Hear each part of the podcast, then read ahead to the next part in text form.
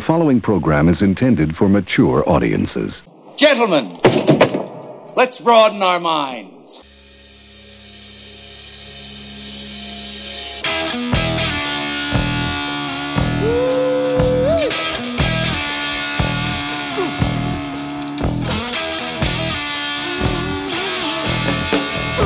It's Big Boom Radio Friday, people, so it's time once again for the Big Boom Radio podcast, Riffs and Rants, with Johnny Teflon and Michael Sean Lee. Both barrels, both sides, and a lot of good music, too. All I know is this violates every canon of respectable broadcasting. Indeed it does, my friend. Indeed it does. And we'll be right back, folks, after the first gem of the day.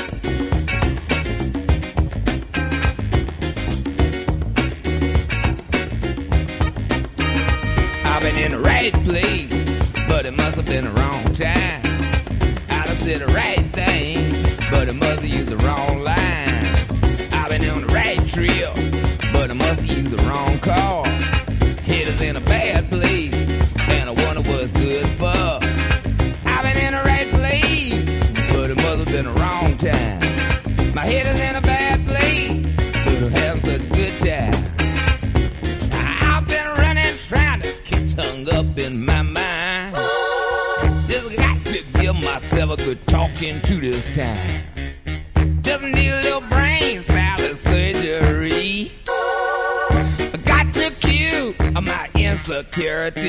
That I've been in the wrong place, but it must have been the right time. I've been in the right place, but it must have been the wrong song.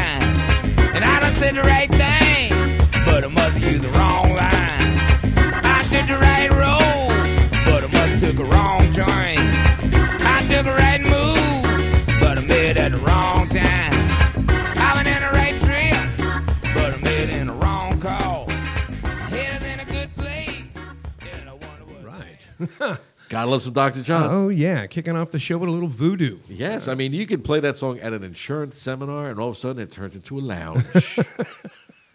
it does.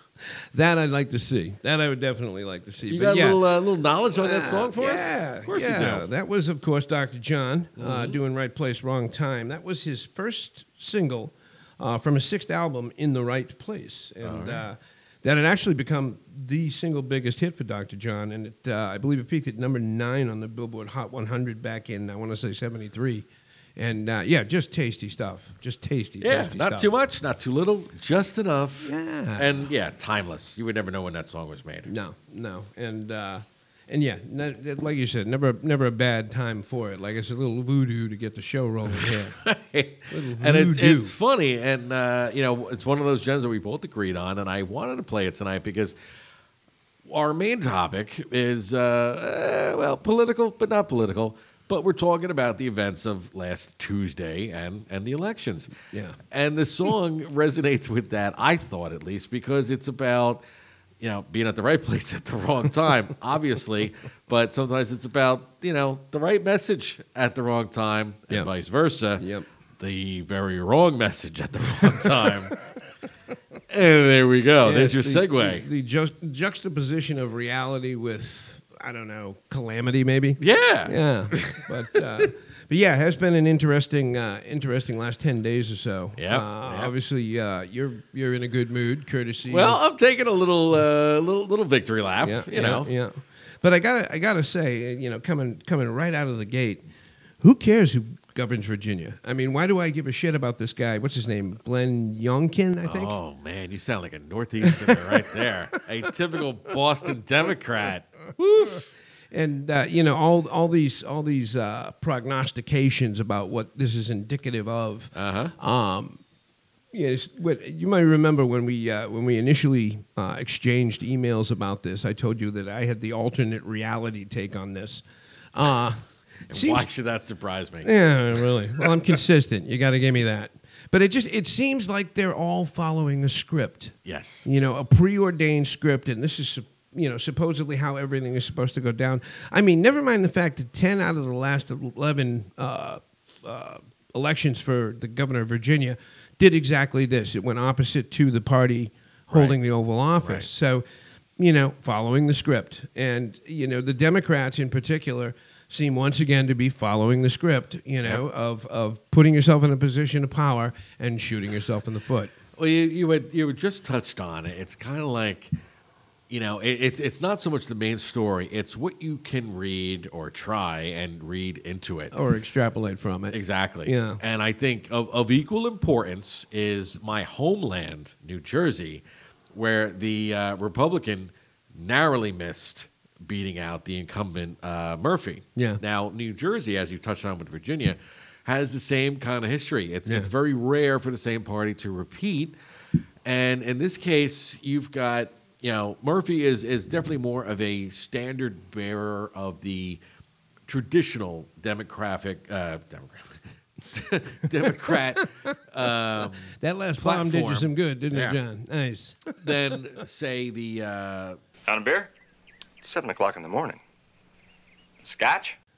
the former governor of, of, of Virginia did, really didn't get himself entwined in the whole critical race theory or, or any Yeah. of that stuff. Okay? Well, that's that's another thing that was following the script to a T. Is Youngkin played, you know, the culture culture war card, Right. You know, just like he was supposed to. It was. It's almost and like in a funny way, and, and SNL did a skit on this, and, Yeah. and they showed Youngkin like, yeah, I don't know what CRT, CRT is, but I'm against it, and you know, and that's what played into the populace of Virginia. Oh, yeah. But what people forget is, you know, Virginia is a tale of two cities. You've got uh, a northeastern segment that runs right up against Washington D.C. with Right. those sensibilities and that Democratic voting base. Yeah. And then you got country folk,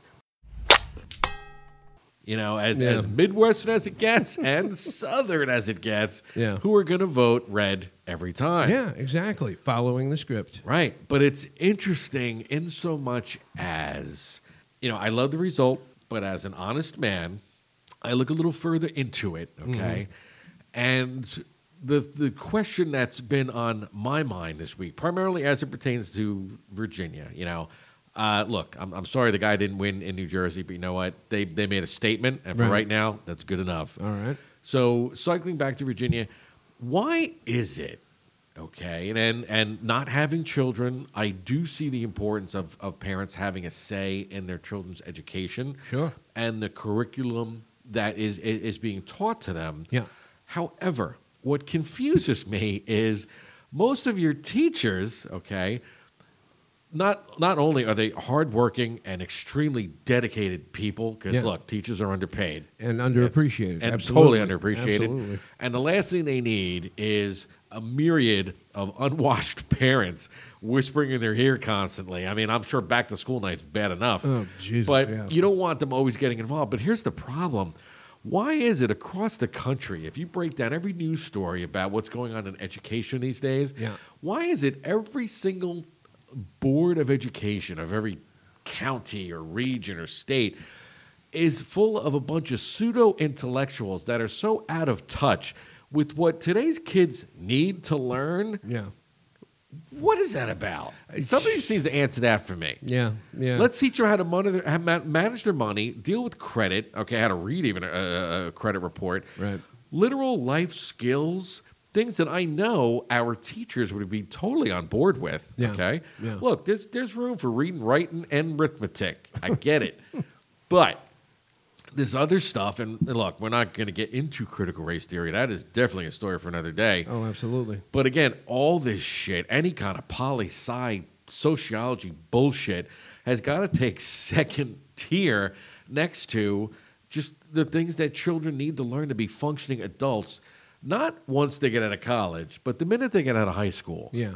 And that's where we're off track with that. Yeah, well, people seem to forget that the idea isn't to teach them what to think; it's to teach them how to think. Exactly. You know, teach them how to problem solve. You Yep. know, and just just to double back really quick on the whole CRT thing, uh, Youngkin apparently made some made some mileage, made some good headway on coming out and saying that you know first thing I'm going to do is you know governor of the state of Virginia is you know ban CRT Whatever it is, from, yeah. yeah. whatever the hell it is from being taught in the school.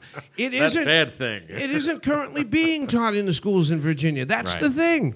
You know, he created a cultural boogeyman. Yep. And again, that's that's what the right does, or at least what they've been doing as of late. Yep. And uh, and you know, I'll never pass up a, an opportunity to bash mass media, but it seems like they're the ones that are jamming the script down everyone's throat. Yes. You know, Biden's first term. You know, hundred days, honeymoon's over. You know, now he's going to get the shit kicked out of him. You know, for you know, in any direction he turns and anything he says. Um, you know, classic example of the left screwing themselves in the ground. All four members of the squad, you know, the, the four ladies that give you screaming nightmares, uh, voted against the bipartisan $1.2 trillion infrastructure bill uh, that the House approved of. You know, and it's it kind of amuses me that their no votes were offset by 13 Republicans who voted for it. Right. You are the offspring of some whore! You know, I mean, I don't. People are so inclined to, you know, play the script just to, just to play it out that they're not seeing what's really going on in the world. You know, it seems to be devoid of reality. Um, I was reading a story in uh, in I believe it was the New York Times the other day, and it, and uh, the, the writer was theorizing that people are are in a what was the term we used a malaise Yes. you know, post pandemic malaise, you know, of negativity, and they can't see their way out of it. You know, I mean, on top of the the American Rescue Act, uh, you know, being being signed, you know, we're seeing a positive jobs report from last month.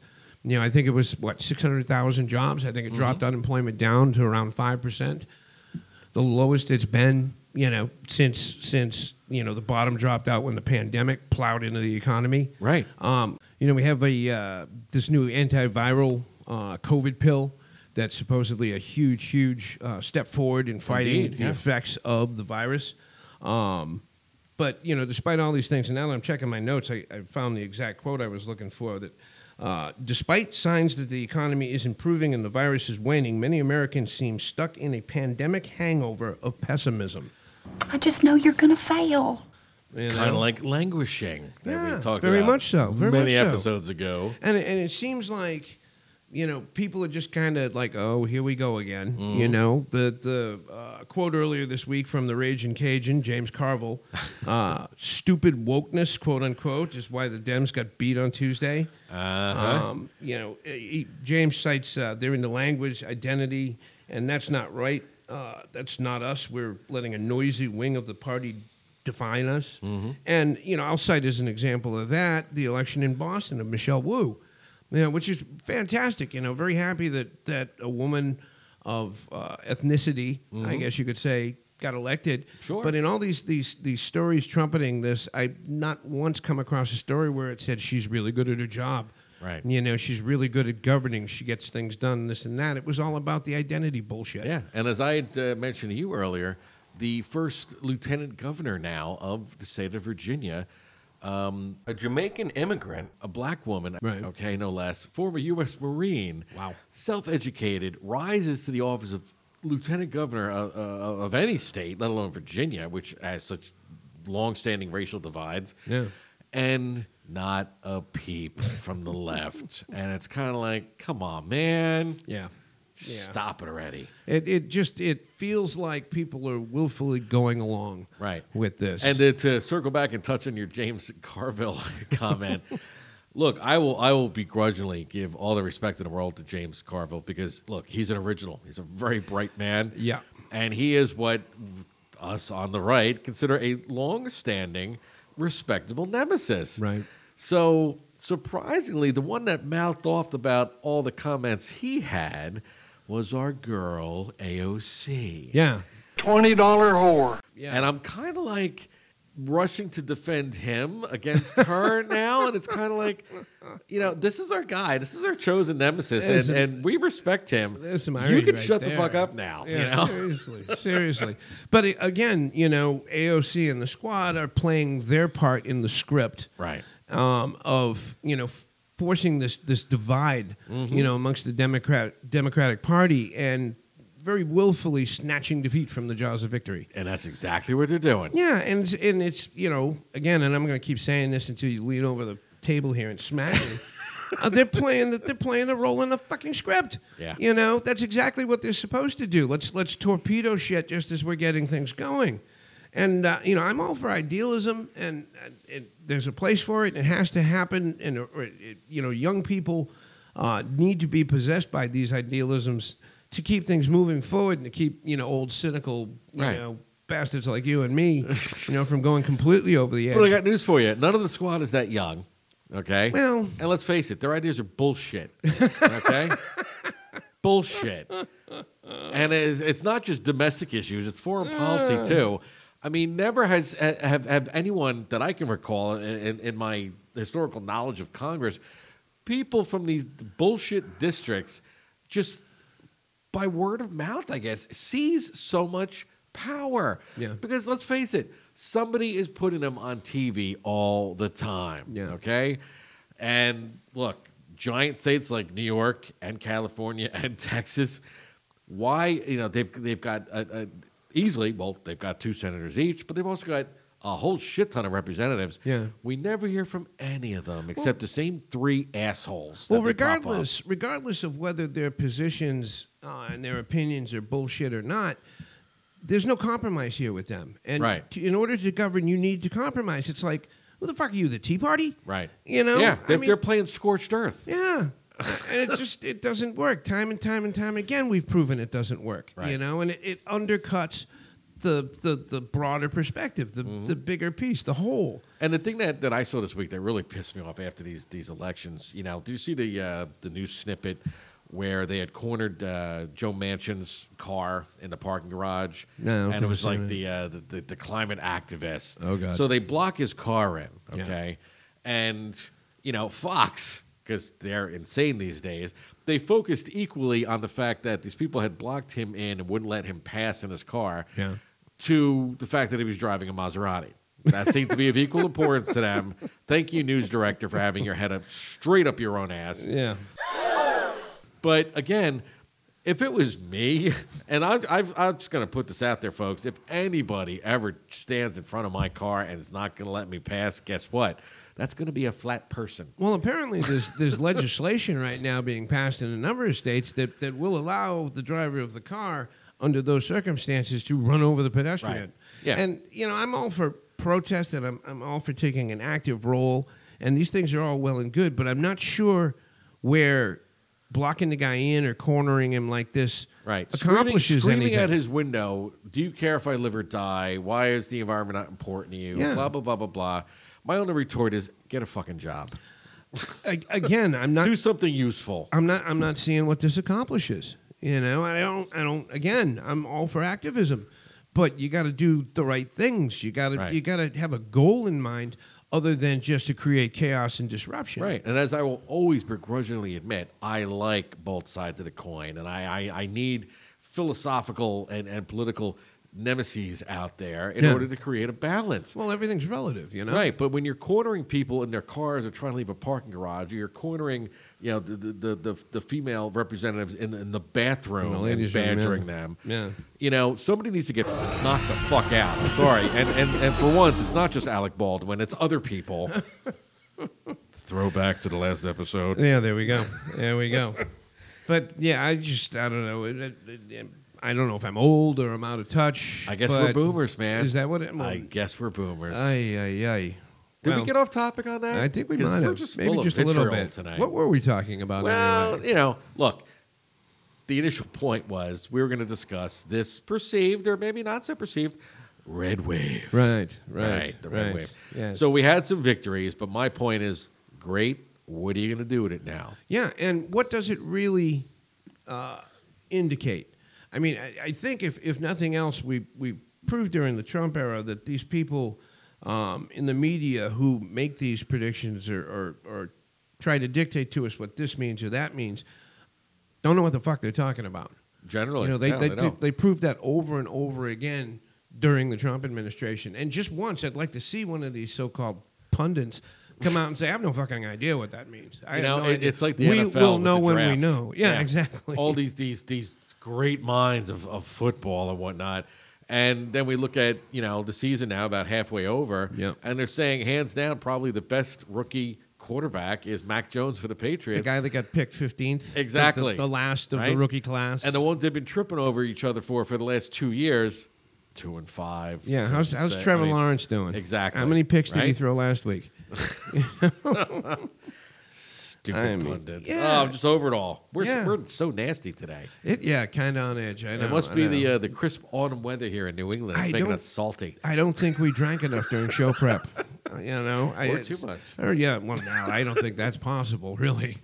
But uh, or maybe it's all of the above. Who knows? All of the above, exactly. Yeah. But you know, again, at, at the end of the day, my personal viewpoint, before I take a victory lap for these smattering of victories that we had, Yeah. it's what you do with it. It's just like Oh, any God, kind yeah. of, and I hate to use this analogy, but it's it's war. So you won a battle, but what's your next move now? Yeah, yeah. Or let's say a chess game. That's that's more civil. yeah, that's a that's a, a more Now what? apropos. Yeah. Right? You took the enemy's queen, but you got two rooks sitting on opposite ends and both bishops. What are you going to do now? Yeah. So Yeah. Well, in, in on coming on the heels of that, uh, what I'd like to do is challenge uh, the people on my side, as we you know have, have defined it, uh, to try. sniveling liberals. Yes, try try and.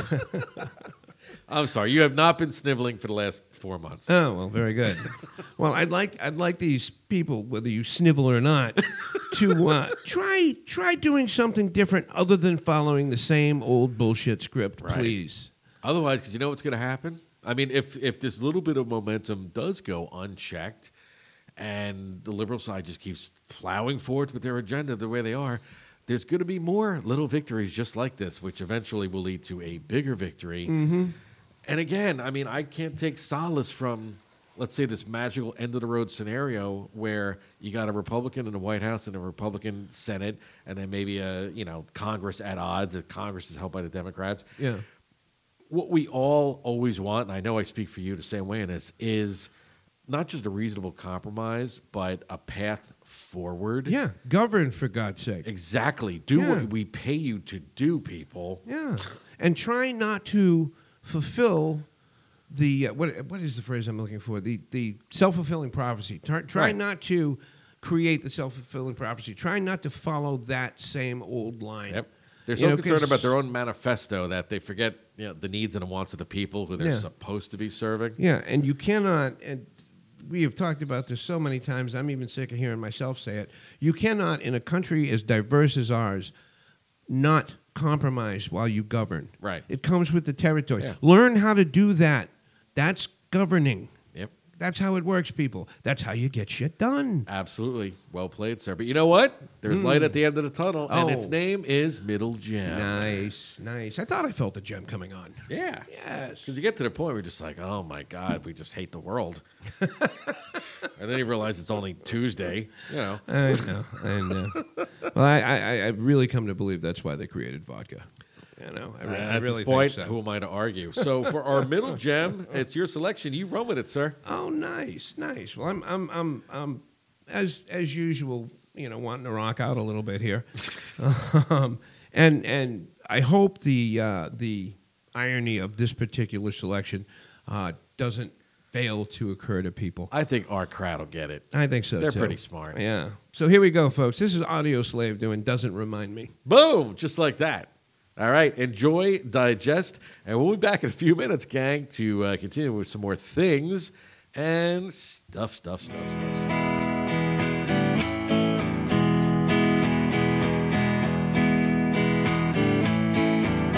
what's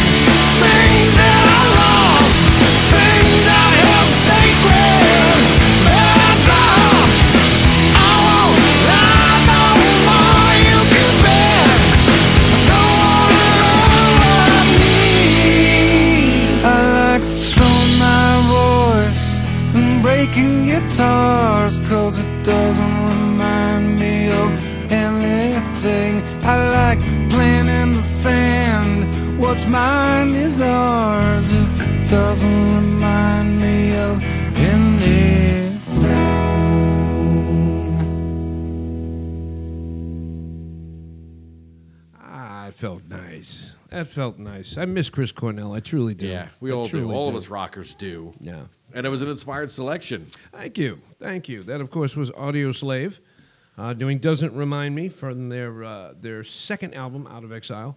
Uh, that came out back in July of 2005. And uh, for those of you who don't remember them, uh, Audioslave was a supergroup of sorts, uh, consisting of three members of Rage Against the Machine uh, Tom Morello, Brad Wilkin, Tim Commerford, plus Soundgarden vocalist, the late, great Chris Cornell and uh, that was a that was an inspired combination of artists. It truly was. I, Yeah. I really enjoyed their very short tenure. They only did three albums, um, but three good albums. It's stuff that I can still go back and listen to Yep. uh, frequently, and it doesn't doesn't doesn't grow old. It, it really doesn't. And I think it's it's Cornell's vocal.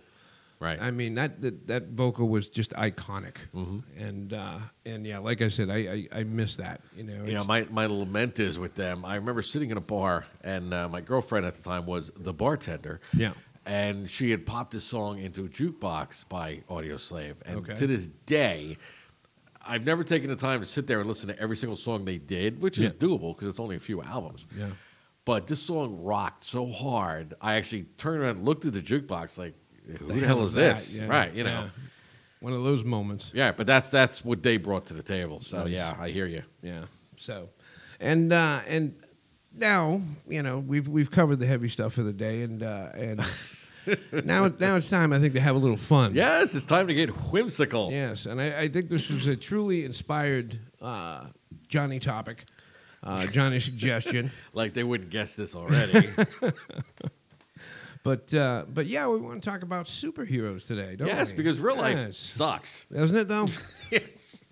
Let's do a little escapism, shall we? All right. So more specifically, Yes. it's uh, you know because last episode we talked about Dune, which Right. is another remake, and I think before that we actually talked about different superhero movies, uh, or the the burgeoning LGBTQ presence in superheroes. right. Oh, by the way, did you notice uh, Marvel seems to have responded? Yes. so I hear. A couple of couple of couple of shows ago, we were talking about uh, the uh, the newly introduced character uh, Superboy. Uh, Yes. Is he officially called Superboy or well, the they next call Superman? him Superman, but it's it's yeah, Superboy. Yeah. being uh, being bi, Until his bar mitzvah, it's Superboy.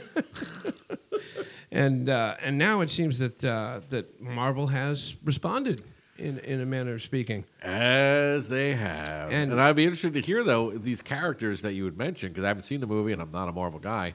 Was this pre existing or was it created to fit the modern narrative? That's a really, really good question. And the impression I get is it was created to fit the narrative. Right. And, uh, and now we have a uh, same sex couple uh, in a Disney movie, no less, which is, which is pretty amazing. right? From the, from the studio that thought the black hole was too dark for mainstream audiences. oh, my, the times have changed. Yeah. and of course, we're talking about the Eternals. Yep. And uh, and I believe Angelina Jolie is is Yes, she is. part of that project. Yep. And uh, and yeah, I kind of like the way Marvel did that. There was no fanfare. There was no you know dropping hints into you know yep. certain media outlets in order to promote you know the show based on this alone. It just so happens that amongst the uh, the cast of characters that we do have a same sex relationship taking right. place. And for what uh, I've seen, you know, maybe it follows suit with the fact that they're showing true diversity in so much as it's an international cast Yep. of, of all different ethnicities. Yep. Featuring characters that have been around since the dawn of time. Yeah. Kind of makes sense just from 30,000 feet. So, Yeah, yep. again, Marvel, go fuck yourself. But looks like you hit the nail on the head once again. Nice, nice. But uh, just out of curiosity, um, You realize I just I just praised Democrats and Marvel Comics in the same episode? I know I could tell you your complexion Oh, turned a little, God. little, little green on that one. but uh, but uh, I'm, I'm sure you will be forgiven eventually. Eventually, Eventually. By my people. And maybe it'll be in this segment because the crux of this segment is the top three superhero esque movies that they haven't made yet, but they really need to. Yeah. and possibly who would star in them. So we're Yeah. actually pulling these from uh, famous characters and whatnot that have already appeared in print or on TV that have never gotten the full fledged movie star treatment. Yep. Okay. Yep. So really, yes. Sorry, this segment is for comic book nerds more than anybody else. But here we go. yes, yes. And uh, and I, I, I again I, I think this was an inspired suggestion. I, I had a lot of fun working on this uh, prior Because there's to some the that show. just, just just makes sense. Oh yeah. know? In all honesty, it was difficult to uh, to narrow it down. Yep.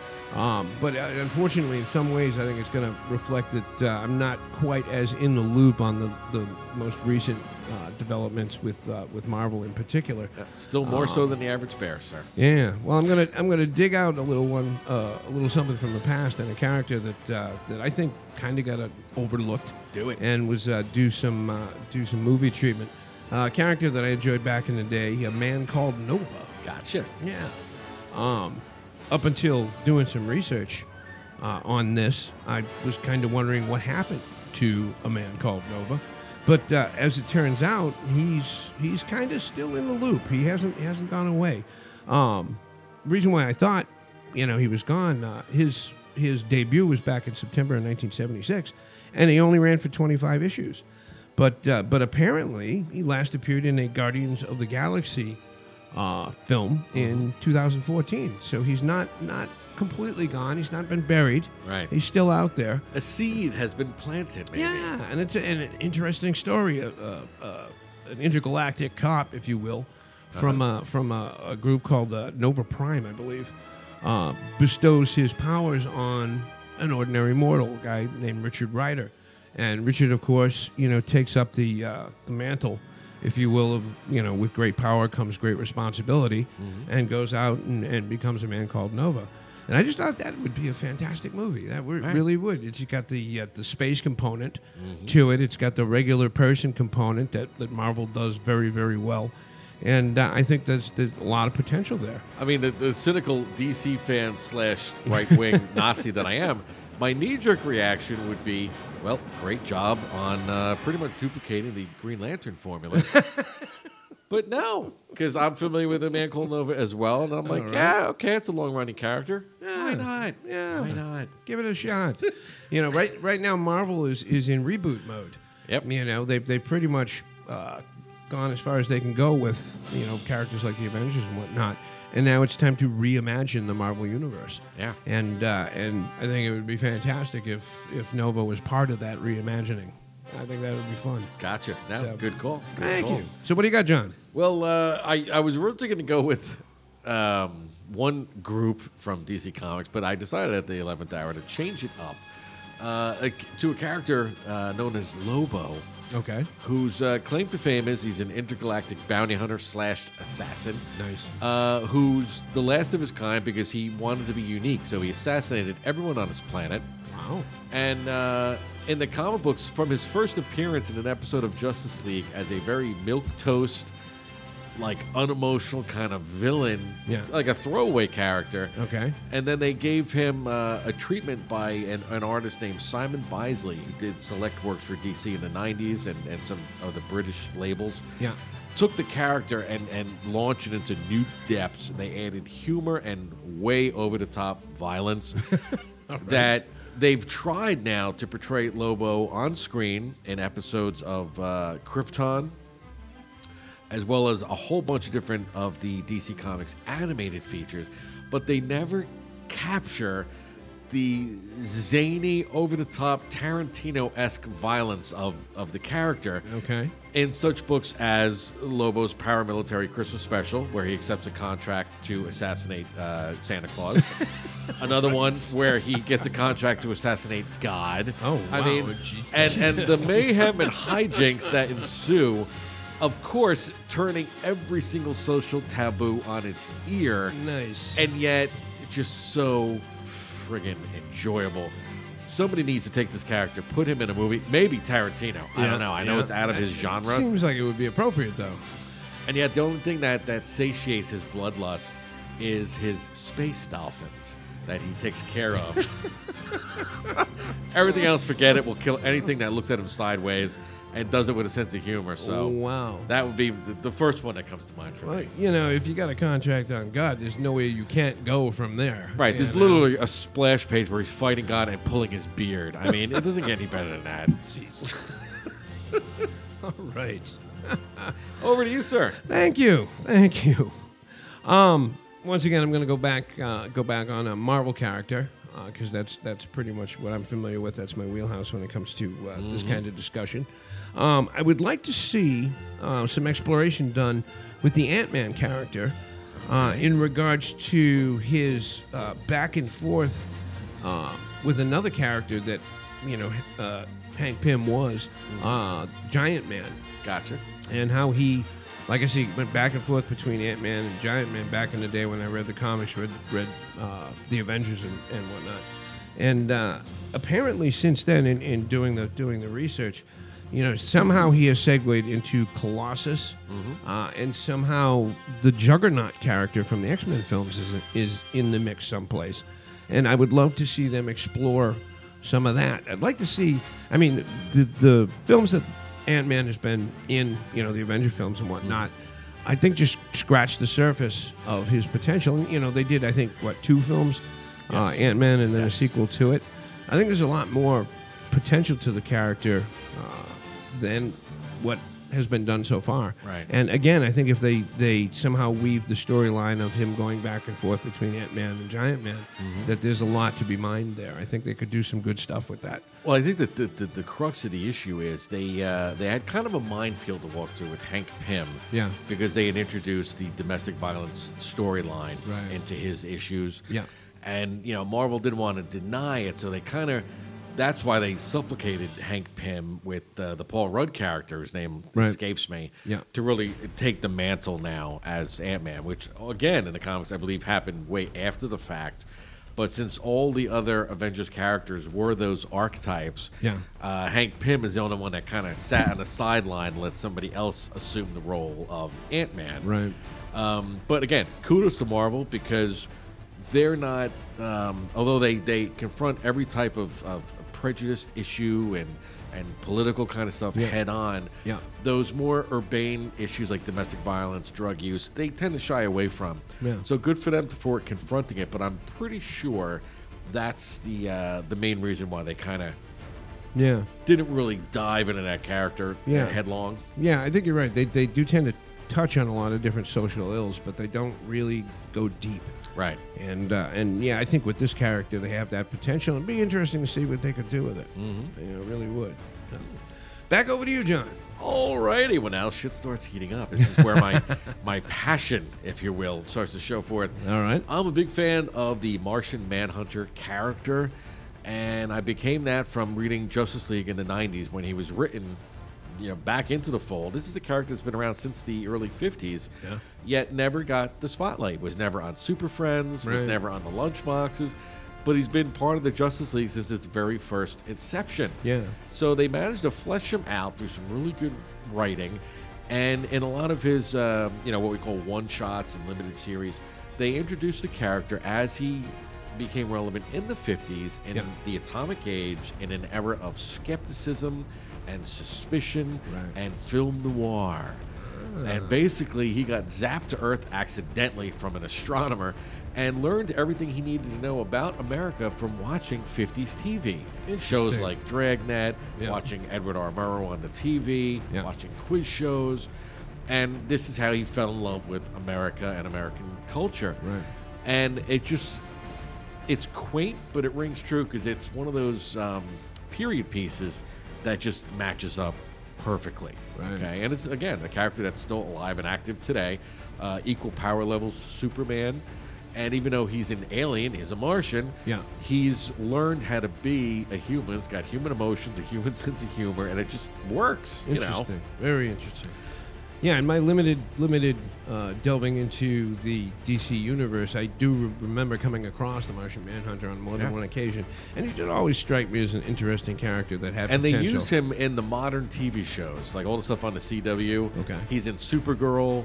Um, many people theorize that he played the general in the uh, what was that first one? Superman Return. No, not Superman Returns. Uh, the Man of Steel. Ah, yeah. The okay. general, the chief of staff, is actually the Martian Manhunter. Interesting. And he did appear in the Justice League movie, but they edited that scene out. He was supposed to appear, Ah. and he was in fact masquerading as the general because Right. he's a shapeshifter. Right. Um, but other than that, sadly, and we touched on this many, many episodes ago, his only other appearance on the small screen or any screen was the ill-fated Justice League pilot TV show where he was played by David Ogden Stiers, formerly Major Winchester on MASH. Charles Emerson Winchester Right. the Yes. Winchesters don't sweat; we perspire. yeah, that was it. So that's yeah, that didn't go over well either. Right. Horrible casting. Yeah. So that's my number two. All right, all right. Um, I'm gonna top my list with a with a character that again goes way way back. Um, I one of the one of the comics I was uh, I was religious about back in the day was the Amazing Spider-Man. Nice. That was probably the first first Marvel character, the first comic book character in, in general that I got into. Uh-huh. And there was a character that uh, that popped up from time to time, a true anti-hero, uh, by the name of Morbius, the Living Vampire. Mm-hmm. And I think at the time I was too young, really, to conceptualize anti-hero. You know, the whole concept of an anti-hero. as a tiny liberal, you didn't even have your first tambourine yet. telling you. but uh, but for some reason he always stuck with me. Um, you know, very very tortured tortured character. He was a, a doctor, Doctor Michael Morbius, in fact, and he became a vampire after a failed experiment to try and cure a blood disease that he had. You know, I mean, talk about you know the, this awful horrible twist, you know, in life, and then for for some reason it, that appealed to me. I don't know. I mean, have diseases been in the news lately? I'm not sure. Uh, maybe around the fringes, you know, the here- fringes, here, and yeah. there, here and so there. I remember hearing something about vaccinations. I don't Or know. something along those lines. Know, mandates. but uh, but yeah, you know, just the tortured nature of the character, um, the fact that he had to feed on humans, um, really really did appeal to me. And I've always always had a had a passion for vampires, the whole concept of vampires. Gotcha. Something I've always enjoyed. And and this guy was a I thought a very unique. Um, backstory, a very unique uh, methodology um, to how he became what he is, and his constant struggle uh, to to cope with it, to deal with it, to to uh, to fix himself, if nothing else. You know, and and I think Marvel's had a couple of really really interesting anti-heroes, guys like Luke Cage, Right. for example. And uh, I Oh, think yeah, they've, they've mastered the anti-hero art Yeah. easily. and I think Morbius was a was a fantastic character and a fantastic inspiration. And it's also important to note to our regular listening audience um, and to appeal to the Twilight films fans, if there's any still out there. Michael is a vampire guy. I am, in fact, a werewolf guy. There we go. See? Yeah, Never the twain shall meet. I was going to say the na- nature of our relationship, the epitome of it, right there, right there. You know, but uh, but yeah, I think, uh, I, and it's funny because, and again, getting back into it and getting back into the universe, uh, the Marvel universe. As it turns out, they are working on a film uh, with Morbius, are, yeah. and uh, rumor has it that Jared Leto.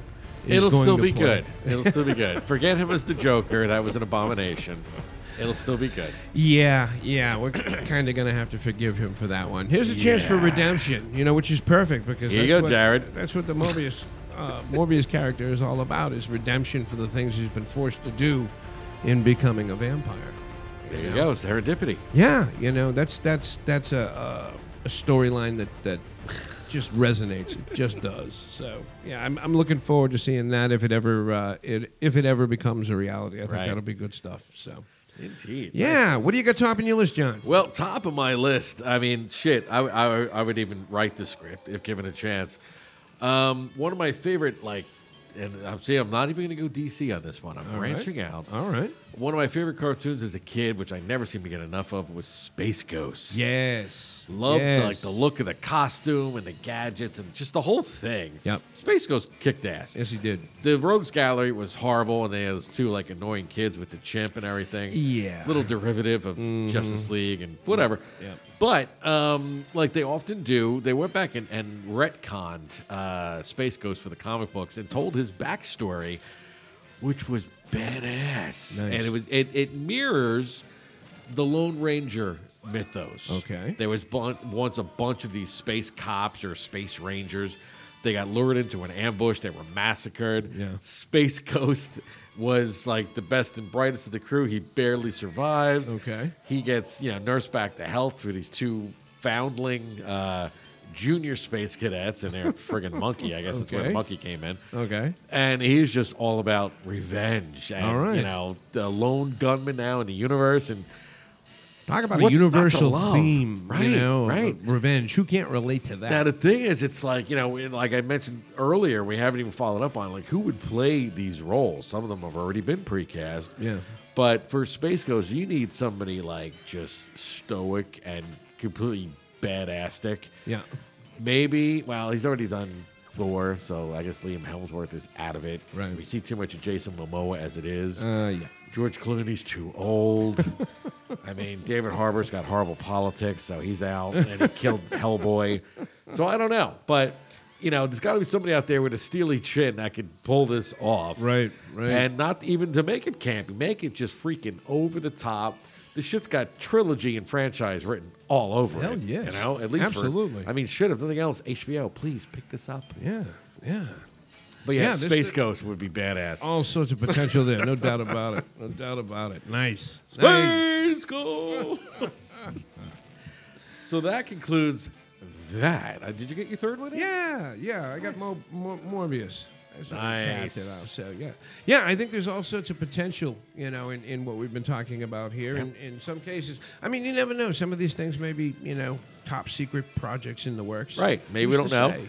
Who's to say? Yeah, you know, other than reinventing the wheel Yeah. Or overextending like the pre-existing properties. I mean, look, all this stuff has already been done. It's already been written. Yeah. I'm sure a Hanna Barbera's uh, hard up for money right now. Call them up, buy the rights to Space Ghost, make this shit happen. Absolutely. I mean, shit. Get on it. It's not that difficult. No. And let's drive that point home with the third gem. third gem. Now, And for I- this one, I, I gotta say, this was an inspired call. This was one of those.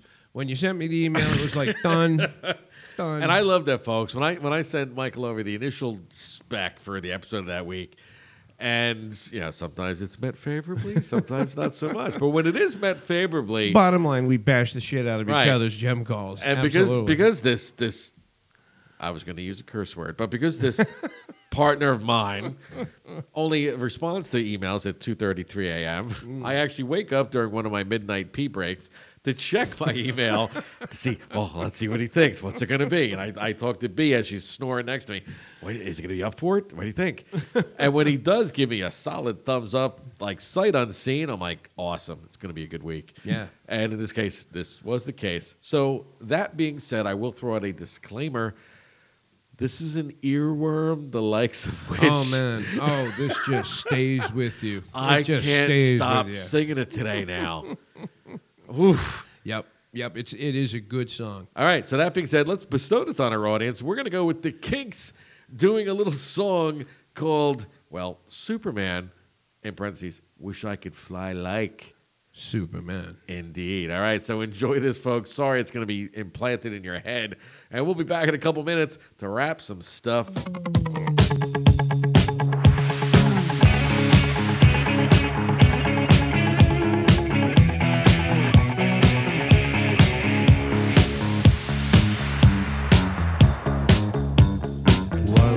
This morning, started to sneeze.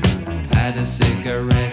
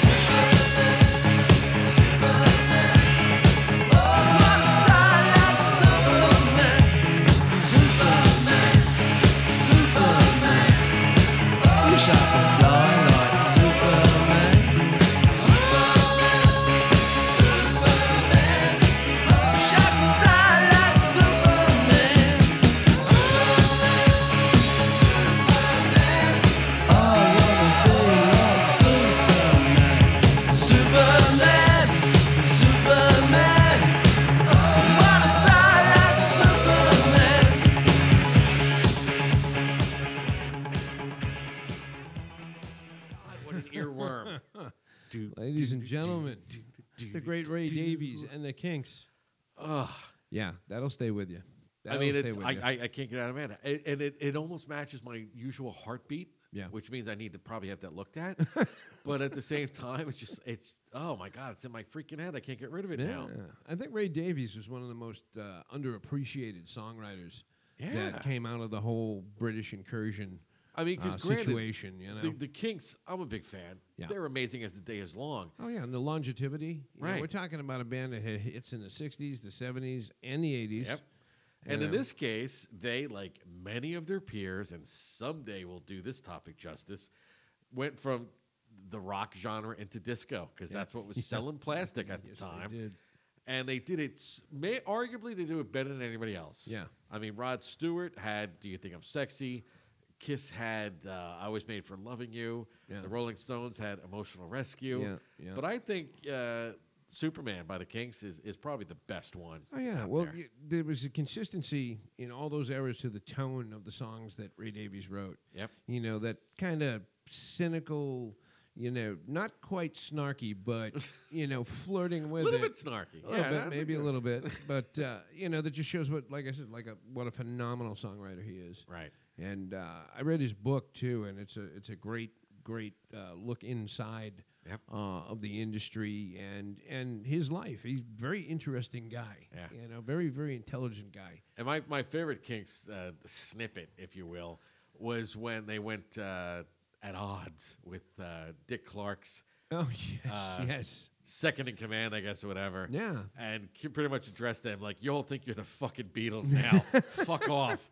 And they're like, "What?" So that's why they never even had Oh, yeah. more fame in the states. Yeah, that cost- one little interaction. Yeah, it cost know. them what five, seven years that they couldn't Yep. tour the states because of that. Yep. But uh, but they still came back strong, and uh, and Dick yeah. Clark is like the, the kingpin from Marvel Comics. Oh, I know, I know. He's the, His he's, reign was cruel. yeah, he's the, he was the Don. You know, you know, fuck with the Don. Don't get on his bad side. Whatever you do, Jesus. You know? To quote the Joker from the '89 movie, "I'm glad you're dead, Fratelli. I'm glad you're dead." so that being Oh, said, man, oh, good stuff. yeah, and of course that was you know for the uh, music uh, files out there, uh, off of their 1979 album, Low Budget. Also another amazing King song. Yep, yep. Oh, I Good love this stuff. business. Good stuff. Love it. Love it. Love it. Inspired call. Inspired call. I, It I- worked. Yeah, yeah. When that came across an email, it was like slam dunk. Yeah, Done. I was so lucky last week. Let's see if we keep that up. Good stuff. So, So, in yeah. other news, So, yeah, what's going on in Big Boom Radio this week, Uh, Johnny? just a couple friendly reminders to folks, especially fans of this radio station. All right. Because some of you might be asking yourselves, selves, uh, how does one actively listen every week to the Riffs and Rants podcast? It's a good question. Right. Now, of course, which I'm going to say this to the people that are listening this one particular way. we air it every Friday on bigboomradio.com at 8 a.m., 5 p.m., and 10 p.m. just to okay. fit your busy schedule. There we go. So that's probably how most people listen to it. However, uh, what's the phrase they use now? Wherever your fine podcasts are sold, we're everywhere, kids. Let's just take the guesswork out of it. We're on iTunes, Spotify, TuneIn, iHeartRadio, Amazon, Pandora, Spreaker, Stitcher. You Damn. name it. Podbean, every place. And really, if you find a, a, a, a distribution channel that we're not on, they probably suck. Yeah. I'm just throwing it out there. Unequivocally. They probably suck. Yep. So, and of course, Google Podcast, which is by far the most familiar and convenient in my book. Sorry to s- give a free plug to Google, but it is what it is. Like they need They've it. got their shit together. Yeah. Yeah.